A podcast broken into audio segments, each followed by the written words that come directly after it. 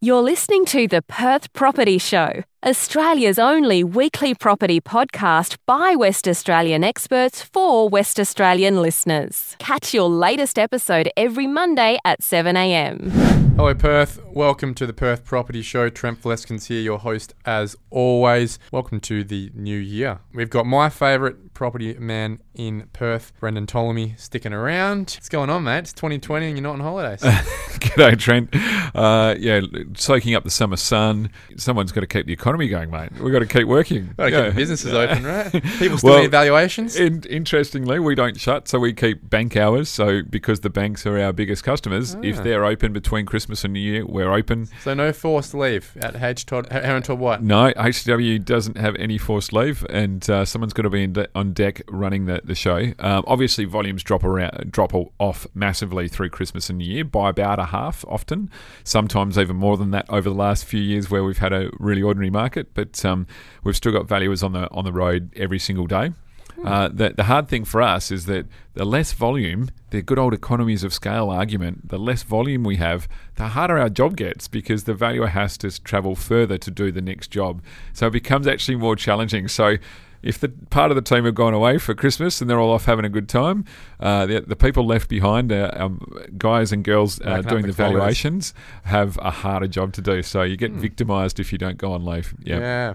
Okay. Today we're talking about off the plan purchases. Now, this could be apartments, unlikely, but it could be triple X villas, um, townhouses. It could be anything. You can buy anything off the plan. I think we'll focus more on apartments just because there's been a flavour in the last couple of months with the McGowan government offering a fairly small olive branch to REIWA and UDIA and the Property Council over their stamp duty reduction. We'll talk about that.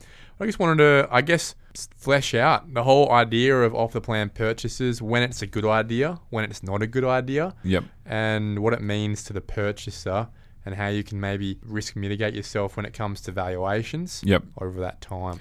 Yeah, so I'll do the technical bit of valuations first up. So Yep. we used to have a marketplace where the bank would get us to do a valuation as if complete and uh, on apartments. So that we do that still for house and land packages. So if you're going to finance a house to be built on a block of land, doesn't matter where it is, we'll do an as if complete valuation. As in, we're telling the bank what we think that house is going to be worth once it's finished, but as at the day that we're looking at it. So it's a little bit of imagination going on there. So we used to do the same thing for apartments, and then one of the big banks realised that that was a really bad idea because you, essentially the value would roll up to a complex of 120 apartments and go right. I'm, I'm trying to Yeah, value the one on setting the, top floor. Yeah, yeah, yeah. yeah. And we, if we couldn't get on site, uh, which was happening more and more because of safety reasons and those kinds of things, then you just kind of not, didn't know what you're looking at. So thankfully, a few years ago, those rules changed. So from a technical point of view, we're not going to go on site until the place is constructed, and essentially it might be in those final finishing stage. A few tradesmen still around, and we still have to get the hard hat on and that kind of stuff. But generally, floor coverings are going down. They're fixing up cabinetry and those kinds of things. But most importantly, we can see how the thing's been built, how it's been finished, what you can see from the balcony, if it has a decent balcony, what the living areas look like, get an idea of bedroom sizes, all those kinds of things that matter so much in an apartment valuation, and get a, used to what the product looks like. You know, even see those common area facilities and that kind of stuff. So that's how the process works, just to give everyone that background. That's when people need the valuation, though, because that's when they're going for finance. Uh, exactly. When you put yeah. your deposit down two years or three years earlier off the plan, your 10% or whatever the builder needs at the time with their bank, Yep. you don't need to put a finance application at that point. It's No, only when you're getting close to it being completed and the title's being issued. Yeah, yeah, spot on. So the lead on from that is um, let's think about why we do that. Why do we go and do the valuation when when the apartment's actually been constructed? And that's because we can obviously touch it, feel it, hear it, get through the actual product, and see what someone's bought, and do a proper valuation on Well, it. there's a big difference between putting a valuation down when the sod hasn't been turned and then two years later or whenever it is. Yep. Market could be anywhere, especially the apartment market. Yeah, exactly. And so then I lead on to if a valuer is doing that from our professional angle to get your answer as to what the valuation of that apartment is or what we think it's worth, then potentially that's uh, what purchasers should be doing as well. Because uh, I certainly wouldn't buy a property, wouldn't buy a car, wouldn't buy that many things even with online shopping these days, without touching and feeling it and hearing it as well. So Yeah. are you not a fan of off the plan? I struggle with it, Trent. I'm sorry to say to um, all of our developers out there. There's, there's some tell good, us why. Look, I also struggle with the idea of off the plan, but I've seen enough people get a bit lucky, or this could even be their strategy, to be frank, Yeah, where they're, let's go back to 2012, you're buying an apartment in central part of town, maybe a Leederville, something like that, off the plan. You put your 10 grand down or your 30 grand down, whatever the builder asked for at the time. And that's all you have to put down. You don't have to have a job. Yep. You don't have to have finance. yep, And then a year and a half later, the market's gone up over 2013, 2014. The place is worth 40, 50 grand more, maybe, than mm. you've paid. This is the, you know, this is what you're planning for. Yep. Then you've paid for it, and then you sell it on day one. Straight away, you've made 50 grand. yeah. That's Yep. like that's that's sort of why a lot of people buy off the plan. Yeah, absolutely, and uh, completely understand that. Uh, there's obviously a risk reward A lot of risk. scenario going You're on picking there. the market. You're putting a long on the market Yep. via an off the plan purchase. Yeah. And so what we've unfortunately seen in our marketplace is the opportunity to do that is dissipated massively In because Perth, we've been sure. going backwards Yeah. in, in general property values. So what we've been struggling with from a valuation point of view is off the plan sales numbers being higher than the resale numbers of existing apartments within a locality. How do you Again- deal with that? so again, to get to some technical parts of doing evaluation, yeah. um, so what we have to do by our instructions from the bank, we have something called the ABFI, the Australian Banking Finance Industry Standing Instructions. Same for all of the banks. We have to insert sales and new sales outside of the subject complex. So we can have consideration for the sales within the complex. But in terms of actually finalising our valuation, we have to have regard for sales outside of the complex. So if you're in the brand new complex and there's two slightly older complexes next door and they're bombing in Yeah. terms of numbers going down Because then- of your apartment building as an option. Yep. And so we're going to go and have a look at the sales in those buildings and use those to, to give us a flavour of what the market's doing in that location. What happens if your val comes in 10% lower than what the off the plan purchaser has paid for it? Well, it's been a really common theme all the way through 2019. It's probably going to continue into 2020, I expect. Uh, so essentially, we report back to the bank and say, look, we know there's a contract here, but we think it's going to resell at this price and the valuations at, at this number. And then obviously, it's up to the bank to deal with things after that. Yeah. What I recognise, uh, I live in an apartment building that I believe was mainly funded by Chinese money at the time, 2015 maybe. Most of these apartments, the buyers paid $650,000 for these two by twos in Northbridge at the time. Yep. Took three years to build. Yep. By the time this was completed, they couldn't sell them for 500 grand.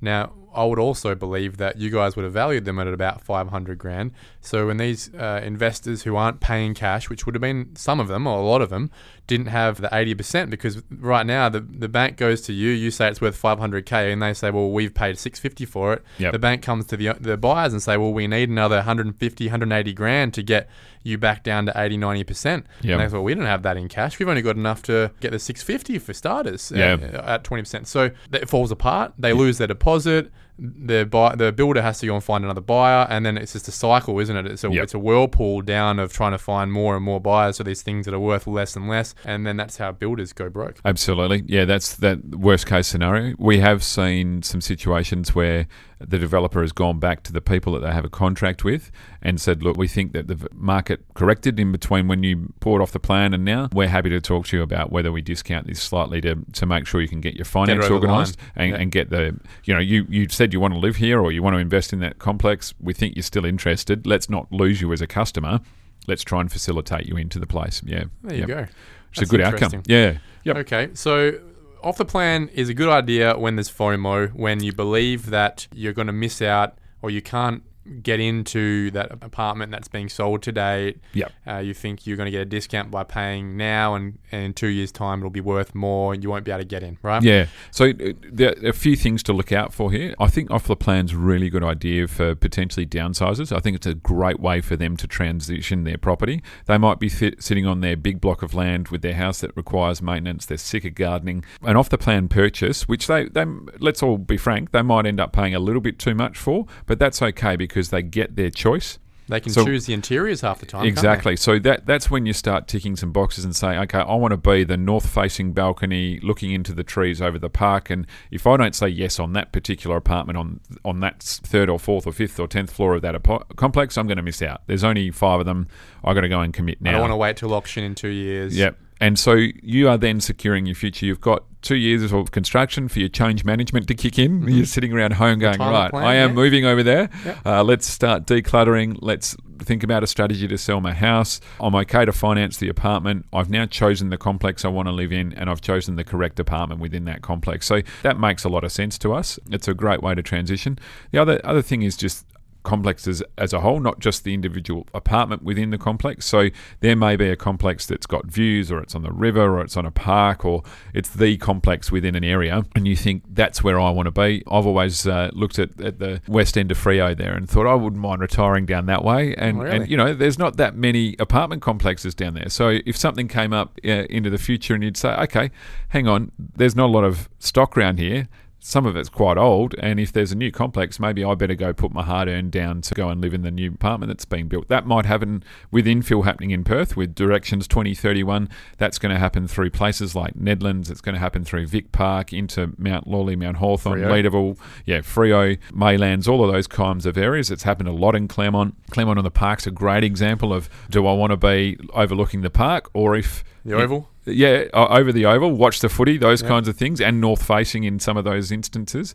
Or what we found doing some of the avals in there, do I want to be out the back on the train line side because I can get a glimpse over the treetops of Claremont and even down into the river as well. So there's a mm. different view to be had there. So those are all things that people need to consider when they go to, to look and, and buy off the plan. I know a, a really prominent infill complex in, in Subiaco being promoted by Blackburnes. It's really hmm. interesting to One Subiaco. yeah, one it. Subiaco. So it's just really interesting to see their early marketing there because they, they've probably got one of the biggest complexes going to be constructed ever in Subiaco. It's probably going to have some of the best finishes It as a looks result. pretty sexy. The, the marketing looks amazing. It has to be though, doesn't it? Uh, Yeah. The cool, th- I think that I appreciate about Blackburne and how they go about their developments is they're not just pumping out apartments. Yep. They're not just pumping out inner city crap.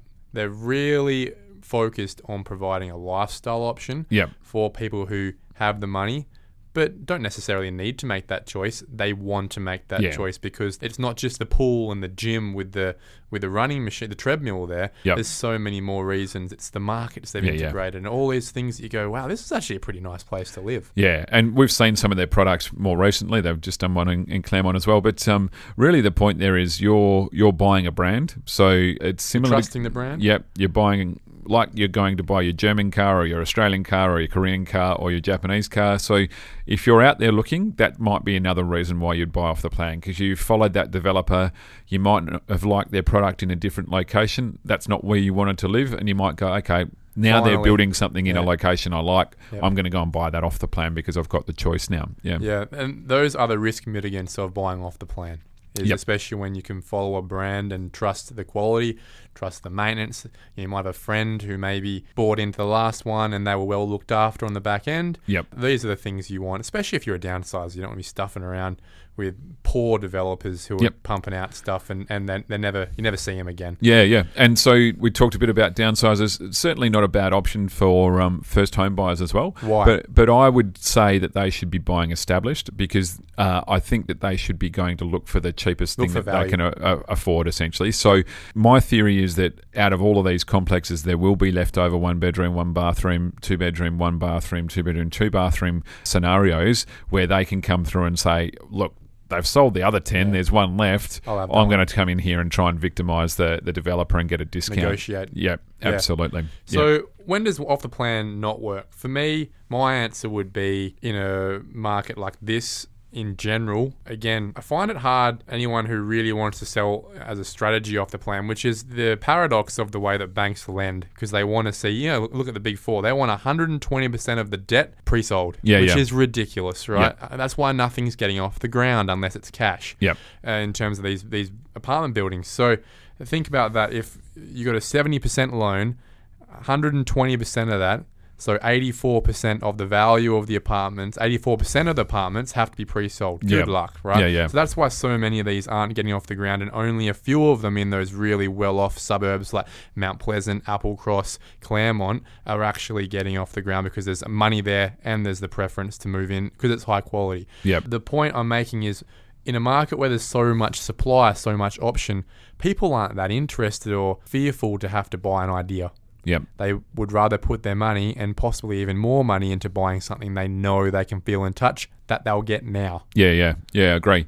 Yeah, it is really interesting to um, to look at that motivation. One of the things that we uh, touched on it just with some keywords, but look, touch, feel, and hear what's going on with the apartment. So that that's why we don't like off the plan. We've seen some situations where, uh, for example, the view isn't exactly what you thought it was going to be. And I think if we cut it down, it, it's really simplistic. So someone designs the complex. Everyone thinks they know what they're going to be looking at. We're all getting the penthouse view. Yeah, but even the developer can't tell you what the view is from every single balcony and, and every single lounge room in that complex. So there are unfortunately going to be some apartments that aren't priced the way they should be. So you go through all the one bedroom apartments in the same stack on the same side of the building and some of them might be looking straight at neighbours or straight at a, a pole or a tree or a light post or the, the power lines Yep, or yep. whatever the case might be. So that's why we're always hesitant to say, "Yep, go and buy that off the plan," because you you just don't know what you're going to be able to see at the end. The other thing, um, having grown up in Perth and lived in houses all my life, the other thing that I've found interesting is just sound. We seem to have a pretty noisy city. I think We've got plenty of people with loud Scooters. motorbikes Yeah. and loud cars and trucks and plenty of flights going overhead, all those kinds of things every single morning. So just have a think about that in terms of where you're located within the complex. I'm not a sound engineer. I don't know how these things work, but mm. I have been surprised in different complexes to understand how sound gets caught on the underside of the balcony and reflects back into the house. Some of the, the ones I've seen, the pleasant ones, I've been down in Dawesville in the past and sat there with the, the big bifold doors open on the balcony, and you've got the waves on the the Dawesville cut washing up on the shore, and it was really loud, and they were really reflecting back up into the to the apartment, and then reflecting off the underside of the balcony into the apartment. So should have been a pleasant sound, but after a while, I was kind of standing there going, "Gee, that's really quite Yeah, loud, like loud Yeah. enough to be over your TV kind of thing." And then just same for for traffic noise and those kinds of things. You know, if you're close to a freeway type location, that noise does echo all over the place, and you'd want to know whether that's going to, to be the case in your apartment. There's been a, a few cases, I think, through East Perth with the the train uh, marshalling yards over there, where I think some of those apartments people were really surprised about how much noise was coming up and affecting them within their dwelling. So it's just another factor to think about. Let's talk about that uh, McGowan stamp duty Yeah. concession, we'll call it, I Yeah. guess, that came out uh, a couple of months ago. Yep. Very smart. The REIWA UDIA Property Council conglomerate there were agitating for a few weeks there. Remember back in October-ish time, government was copping it from a few directions and they, you know, they came out with the olive branch. Yep. The interesting thing for me, I'm neither here nor against the Labor Party in WA. I think there's some pros and cons about what they're doing. Not really slanted that way, but they've provided a concession on something they've actually not been getting any money for up until now anyway. So it's not like they're missing out on anything. Yeah. No one's doing off the plan builds right now. No, not that many. Yep. So it's not like the government's going, oh, we're going to lose another this amount of money from last year's budget because Yep. it's just not happening, right? Yeah. Yeah. So yep. uh, what this is really does affect the most, I think, is the construction industry. Yep. It's creating jobs because hopefully it's another avenue for allowing another incentive to get some more pre-sales, to get some of these projects that have been sitting there dormant, waiting for finance to maybe get off the ground. Yep. What I'm nervous about though is that it would be at the expense of a lot of apartments that are just being finished. Yeah. So, a couple of things to remember here. So, if the complex has started, even if they've started earthworks, it's not a, no longer an off the plan sale in the definition of how this scheme works. So, it literally has to be something that starts getting marketed tomorrow. Um, without any works having having started, so that's a really difficult thing. There's not that many complexes around Perth that could put their hands up and say, "Hey, we've got an approval sitting here, Yeah. but we haven't started work." Yep. Uh, there's a few developers, a um, couple that I've talked to, that are really unhappy about the, the situation because they've actually started some earthworks in preparation for building something in the future, and they know that they are now not classed as being off the plan. So that's really interesting from that point of view. The other thing that it, it probably uh, consumers need to weigh up here is that discount that they're getting back in terms of the 75% off the, the stamp duty relief. Can they get the same type of discount if they go down the road and buy something that's established. So there's because 2,000 there are currently big discounts on the market. Yeah, exactly. So 2,600 existing apartments on the market. What's going to happen to those? Does the market sit back and say, hey, look, I'm only going to buy off the plan because of that stamp duty discount? And we know it's a good headline and we know that people will People act that way. headlines, yeah. Absolutely. But maybe just think that small little counter cyclical thought there and go, well, hang on that complex that's just started or it's nearly finished or has just been finished are now going to be that little bit more desperate for buyers. So it, they may reprice, and now might be the time to go and buy that product that I can touch, feel, and hear as well. Any projects I think that are getting off the ground now, they clearly have to be backed by, I would say, some pretty good money. Yep. It's pretty good developers who have stuck around, haven't fallen over in the last few years. Probably getting a pretty good product. Yeah, yeah, yeah. And interestingly, not that many of them would be pulling money from the big four because the big four just don't They're really want it. to take It's coming from risk. somewhere else. Yeah, yeah. So if not internally. Yep. So they've either got their own internal finance, got some private funding happening, probably got a little bit of international money there, and probably some corporate bank. Might be big four, might be offshore big bank. But yeah, they'll have obviously if they've got this far, they've got their funding models sorted out. Yeah. Brendon, good chat on off the plans. Be interesting to see what's what it's looking like by the end of the year as to how many new developments are actually getting off the ground. Not just because of this, but because the banks want to start playing ball a bit more, and because general population is starting to demand that Yep. product.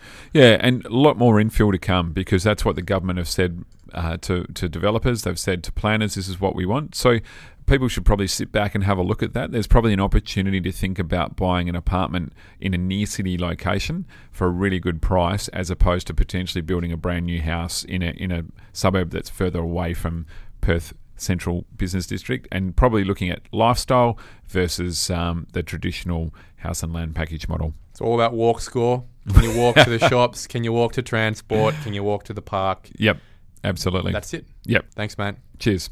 Okay, suburb spotlight time. We are talking about the tiny south of the river suburb today, Canning Highway suburb, Alfred Cove. How many people out there listening today reckon they've driven through Alfred Cove? Have got a mate who lives in Alfred Cove? How many people live in Alfred Cove? Uh, would be good to know. We've got one person to talk to. That number one real estate agent is one of my favourite real estate agents to have come on the podcast. It is Michael Jennings, who is also number one in the surrounding next door neighbour suburb, Melville. Mike, thanks for coming in again. Thanks, Trent. Thanks. It's good to be back. It'd be hard, I guess, to have a bit of a historical chat about Alfred Cove in its individuality because I guess for a lot of people, this suburb is so small, it'd be hard to really pinpoint its origins and what it means to people, what its background is. It's it's a tiny suburb, isn't it? It is a small suburb, yeah, compared to the, the surrounding ones, certainly. It obviously borders four different suburbs, and all of them are, are a lot bigger. Uh, Tell us about them. Which ones are they? well, it borders onto Melville, uh, Myaree, Attadale, and, and also Ardross. It kind of is uh, sandwiched in, and also a section of Booragoon, so perhaps we'll call that five. So it's, I guess that's a, a feature of it. It, it is small. It, It's the Belgium of Canning Highway. It is the Belgium, yeah, yeah, yeah, it is. So it, I guess in terms of finding its essence and its characteristics, it maybe is a little bit harder than, than the surrounding ones to do that. I have had to Google Wikipedia Alfred Cove personally to try and learn a little bit of history as to why it's called Alfred Cove. I don't know how many people would know this man, but it's named after Alfred Waylen, who was essentially alive in the, in the 1800s. He was a pioneer settler who had Swan Location 74, which now is pretty much present day Alfred Cove and Myaree. So he owned Alfred Cove and Myaree back in the 1800s. There you go. I'm glad you did your research. Yeah. uh, so good on you, Alfred Waylen, and uh, we salute you with your cove and your suburb name. But let's talk uh, a bit about the lifestyle of people who live in Alfred Cove. Why have they chosen Alfred Cove compared to your surrounding suburbs? What's the What's the point? Why would we live here? Well, I think if you look at it from the start geographically, there's really only Canning Highway and Tompkins Park that separates Alfred Cove from the river. So without the price tag of uh, of the riverside sections of Attadale and Applecross and certainly East Freo and Bicton, it's probably as close as you're going to get to the river without having to uh, jump into that significantly higher price point. So thinking about the suburb and what it represents for most buyers that I come across, they place great value on that. And whether it's walking, yes, you've got to walk across Canning Highway, but walking to a really, really beautiful, well kept part of the Swan River. When we're talking about price point there, are we paying seven figures most of the time to get in, or are there a number of buyers that, you know, for significant family homes where you could be under the mill right now? I'm guessing back in the boom, the answer would have been pretty straightforward. Seven, yeah, seven figures. Yeah, yeah, yeah, definitely. It's probably an area in terms of price. It's hard to put a line through. As we were speaking earlier, the volume of sales is just so much lower than than the surrounding suburbs. If you look at the last 12 months, there's really only been a few that have tipped over that million dollar mark, surprisingly, and most of them near new homes that really represent a, growing family home. So it's really achievable to get into that area. Median house price, I'm sure we'll get onto, but compared to uh, the surrounding suburbs on the river, it's definitely achievable. Block sizes? Block sizes, it's a little bit more run of the mill compared to Melville and Attadale in particular. They've got a bit of a variety of you know four 400 square meter blocks 600 700 and then the, the, the, typical quarter acre blocks. It's a little bit more of a grid system especially the section that borders onto melville. So you're either getting the 1000 square meter block which has got the old house on it or you're getting the half of that. So it's definitely a little bit more consistent in that regard. If you took away the suburb borders would you consider alfred cove to be the premium estate of Melville, or is that a misnomer altogether? It really is just a, a different part of Canning Highway precinct. That's a really good point. I think it could definitely be, and, and perhaps at one stage was included in that impression of the Melville footprint, and it's certainly closer to the river than all of Melville is. So I think you could definitely go down that path. Does that mean that with regards to our buyer and seller mix, we're seeing much more mature, a mix of people in there? Bit older, got a bit more money, a bit more established, or are they more downsizers who are really you know, similar to a Mount Pleasant Ardross background? It's definitely a, more mature buyer on the whole than Melville, Myaree, I should say, and Palmyra. There are young families because the, the school catchments are similar to those and we'll get onto that. There is a section of Alfred Cove that falls into the Applecross High School zone. But as a thumb rule, the, the buyers that I see buying through there are a little bit more mature than, than those in the Melville precinct. Let's talk about schools. Let's talk about sports as well. But schools first where are they going to school? Are they at primary school? There isn't an Alfred Cove primary school, is there? No, that falls into the Melville primary school catchment. Some sections of it you can also get into the Booragoon primary catchment, both of which are really attractive primary schools. There's two reasonably close Catholic primary schools as well um, under the Maria banner. But primarily, when it comes to a schooling draw, it is that second half of Alfred Cove that starts from North Lake Road and, and runs up the hill to Wireless Hill that falls into the Applecross High School zone. I do see out there a real divide in buyers that say, I want to buy in Alfred Cove, but I want to buy in the Applecross High School side of it. And that is also reflected in prices. The house is just generally nicer as well? Not or is it really just the amenity? Mostly the amenities. There's probably two or three streets that run up the hill towards Wireless Hill at the, uh, the east end of Alfred Cove, and that typically you, know, you see a higher median price, but that's reflected by the size and the quality of the builds, and they're built in that position obviously because of the, the views out to the city and the river. Yep. So in some sense, that little corner is quite different to the rest of the suburb. Okay. So sporting teams, local footy clubs. We're talking Attadale Bombers still. What's the local? Yeah, look, most of the recreation pl- takes place at Tompkins Park. There's only two other parks in Alfred Cove, and they're both tiny. And Tompkins Park is a, a a really great public resource there. So you've got amateur cricket, you've got grade cricket there. You've got uh, Melville Bowls across the uh, highway. Melville Bowls as well, which is a, a, fantastic spot that in itself has had a bit of toing and froing with the, the proposed wave park. yeah, isn't that? A, is it a shame or is it a good thing that that never got off the ground? What do you think local residents have thought about that? It's definitely caused a, a huge stir amongst local residents and a lot of angst, uh, particularly with the bowling club. And I'll try and choose my words carefully here.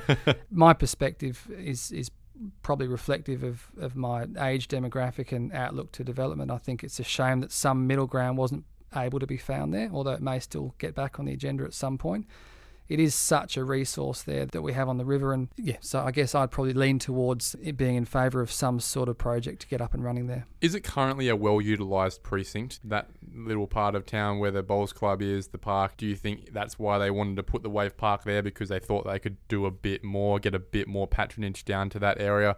It's somewhere you see tens of thousands of people drive past every day, but how many people are actually pulling up in the car? Oh, very few. There's a spectacular house that has Christmas lights right on Canning Highway opposite uh, opposite the bowling club, so that gets a lot of traffic at uh, this time of year. But in in the scheme of the the land that's there and the space, um, I think it would be hard to argue that it's not grossly underused. Uh, the bowling club uh, obviously has a population that uses it. The sporting facility has one as well, but the land in front of the bowling club that, that meets the water is it's really a It's an really empty hidden, recess. isn't it? Yeah, it, it's an empty recess. I've never been been there, and it's just because I probably look at it and go, "Look, you got the cricket club. You wa- we all watch cricket as we're sitting at the lights Mm. on Canning Highway. Mm. We've mm, probably been to the bowls club for a function at some point in our life, but in front of that bowls club where the parking is, and behind that, Mm. it's, it's a very underused area that most of us would consider Mm. off limits. What a spot, though. I mean, if you, Ah, if, you- if awesome you can picture how that area there could be created into something that's um, that's usable for the public, and you know, excuse my French, doesn't bastardize the wildlife and destroy the the natural habitats Yeah. there, which was part of the resistance. But um, it's a, a a huge space that they occasionally will have events down there. I've seen some sort of larger scale events that the Bowls Club have may, maybe leased the land out to, but a lot of red tape to get through, sadly. Price points. I'm guessing there's not a massive variety of properties in this suburb. What are we paying to get into the suburb as a minimum? Uh, as a minimum, if you look at villas and units, you, you're probably in that sort of 430 to 450 mark for a, a three by one in a group. Um, yes, there is some uh, probably two or three blocks of apartments or flats built late 70s, early 80s that are on Canning Highway that you'd probably get into for high twos to low threes. Obviously, got the issue of, of the traffic or perception of noise for some buyers. So the majority of the sales that you see at the entry point will be in that sort of 430 to 450, potentially a little bit more if it's been tarted up. Moving up from there, there's a smattering of three by one, similar to Melville, where you've got that sort of mid five entry point for a front strated home with a, a property out the back. I'd say that the entry point options in Alfred Cove are probably a little bit stiffer than those There's around. a big gap. yeah, yeah, there is a big gap. Most people who'll be going to Alfred Cove, though, who are targeting that suburb, they're really there for the premium family lifestyle, aren't they? They're probably paying seven figures. Yeah, yeah, they probably are. Yeah, look, I, I think when you look at what's transacted in that sort of 800 to, to a mil mark in the last 12 months, that that's probably been the, the sweet spot for most buyers that, that can't get to that mil plus mark. They've probably been value buyers. I think if we look a couple of years from now, we look back at those people who were able to buy below a mil in this suburb for those big quarter acre blocks, especially. You think, geez, you've done well. Yeah, and you know what? There's actually very few of those quarter acre blocks that go to market in Alfred Cove. When you look at the surrounding suburbs, they're just they're held. There's a, a few that are quite derelict looking from the front, but I'm sure they're being held in a family trust somewhere. But there's just a, a real lack of those that come to market. Well, let's talk about volume for a second. How many properties are transacting as a round number per year in Alfred Cove? And can we compare that to maybe a Melville? Look, last 12 months, uh, I think there was 39 sales within Alfred Cove, and you compare that to high 80s in Melville, which for Melville is is low. So you've got half the volume of transactions, which is obviously reflected by it being effectively half the size of Melville, with you know approximately 1,500 homes in the area. So that's a pretty sort of consistent number of sales that takes place within Alfred Cove. Premium houses, can we get into the higher ones, low twos in Alfred Cove, or, or are we really looking to get north of the highway if we're going to pay that? Yeah, I, I, it's it's pretty uncharted territory on the whole for Alfred Cove in the last two or three years. Most of the higher figures have been fetched on the river outlook streets, uh, areas like Doney Street and up the hill on George Street. Just sold a property on there, which is that little quadrant which we re- referred to being close to Wireless Hill. So that price point really at the moment is sealing out at sort of that one four mark. Yeah, so we're just not getting there. No. We're going Attadale, we're going to Applecross. Correct. Okay, subdivision opportunities. Can't imagine there's a lot here. When I have a look, and I do look through Alfred Cove for opportunities, especially recently, really the only opportunity that I see would be a possibly a corner lot or a side by side on those quarter acres. Have you seen anything else going on in Alfred Cove other than that? No, look, it's it's pretty run of the mill from a subdivision perspective. Most of them are just the side by side knockover old house on a thousand square meters. We did see a few properties slightly more aggressively zoned when the, the old Strikers uh, rec centre was revamped and the Opal retirement facility went up on Kitchener Road, and that did coincide with some sections of of that artery and also Canning Highway being rezoned, but they haven't been developed into multi-unit sites at the moment. So from a subdivision perspective, at the moment, it's pretty much yeah, your 900 to 1,000 square meter down the middle type subdivision. Makes it pretty hard to make any money for a concept like that if you're going into Alfred Cove to make money off a development, especially when a lot of those houses are still pretty good quality. Yeah, I think in terms of money making and looking at Alfred Cove, you're really looking at the long term hold of banking something that's close enough to Canning Highway that the noise isn't an impediment, but also, you know, walking distance to the river. Given its proximity to that intersection with North Lake Road and the mixed commercial on that intersection, do you think that at any point there would be a Canning Highway Precinct number two with the city of Melville, or do you think, given the demographics of Alfred Cove, that would be highly resisted? I think it's inevitable. Uh, I think the resistance around the, the wave park was indicative of any suburb that has an older underbelly, but I think it's inevitable. I went to the cricket on Sunday night and ploughing up Canning Highway and talking to a family member about how wonderful it would be if we had a train line up Canning Highway.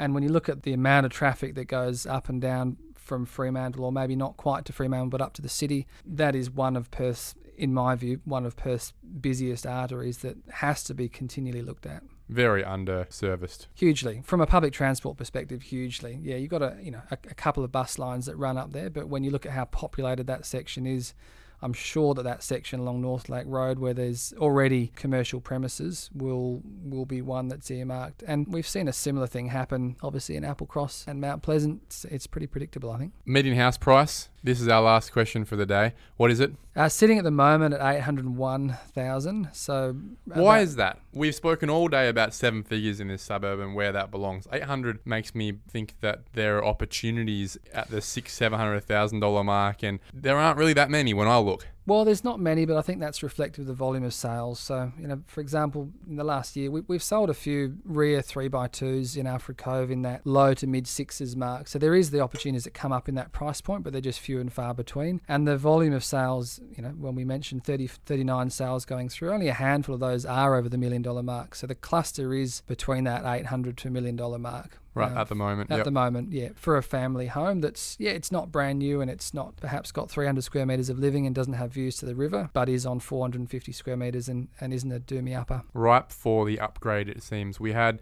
Jenny Gauci on talking Bateman, and I see similarities there in terms of the land size, the property age, but also the price point where very easily you could see people coming in and turning those eight nine hundred thousand dollar quarter acre blocks into two 1.1 million dollar 500 square meter two two story houses and that lifestyle that price point being very reflective of each other yeah absolutely yeah i'm a little bit biased i think that alfred cove's probably got a little bit more from a an amenities and lifestyle perspective than the, the suburbs that sit further in. But from an age of home perspective and an opportunity perspective, it would be very similar.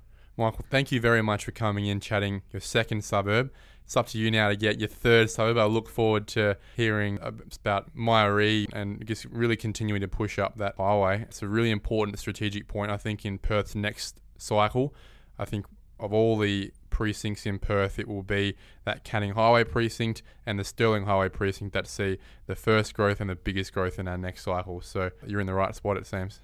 Thanks for having me again, Trent. Thanks, mate. Thank you for listening to another episode of the Perth Property Show. If you've only just joined the conversation, you can catch up by heading over to our website, perthpropertyshow.com.au, subscribing to the podcast, or joining our Facebook page. Don't forget to tune in next Monday at 7am for more expert insights, local analysis, and suburb spotlights. Happy hunting!